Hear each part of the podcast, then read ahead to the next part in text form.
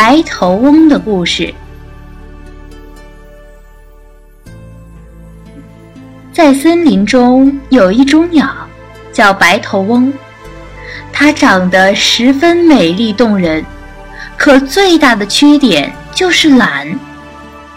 但有时，白头翁还是会学一些本领的。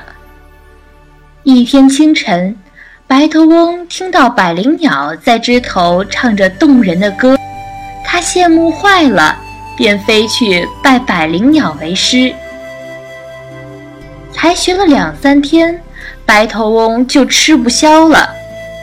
白头翁照着镜子，看看自己那日渐消瘦的美丽身材和黑黑的眼圈，他开始抱怨了。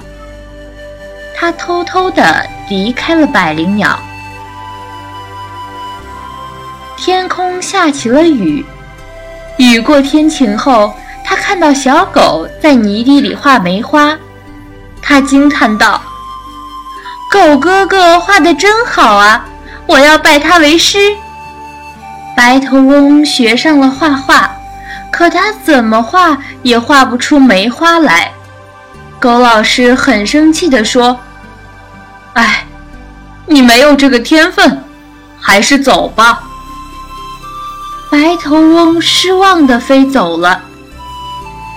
白头翁看见喜鹊阿姨在电线上盖房子，就跑去学习盖房子。十天下来，他一个窝也没盖好。白头翁既感到不耐烦，又觉得很累，抛下将要盖好的窝。飞走了。白头翁老了，可还是什么也不会。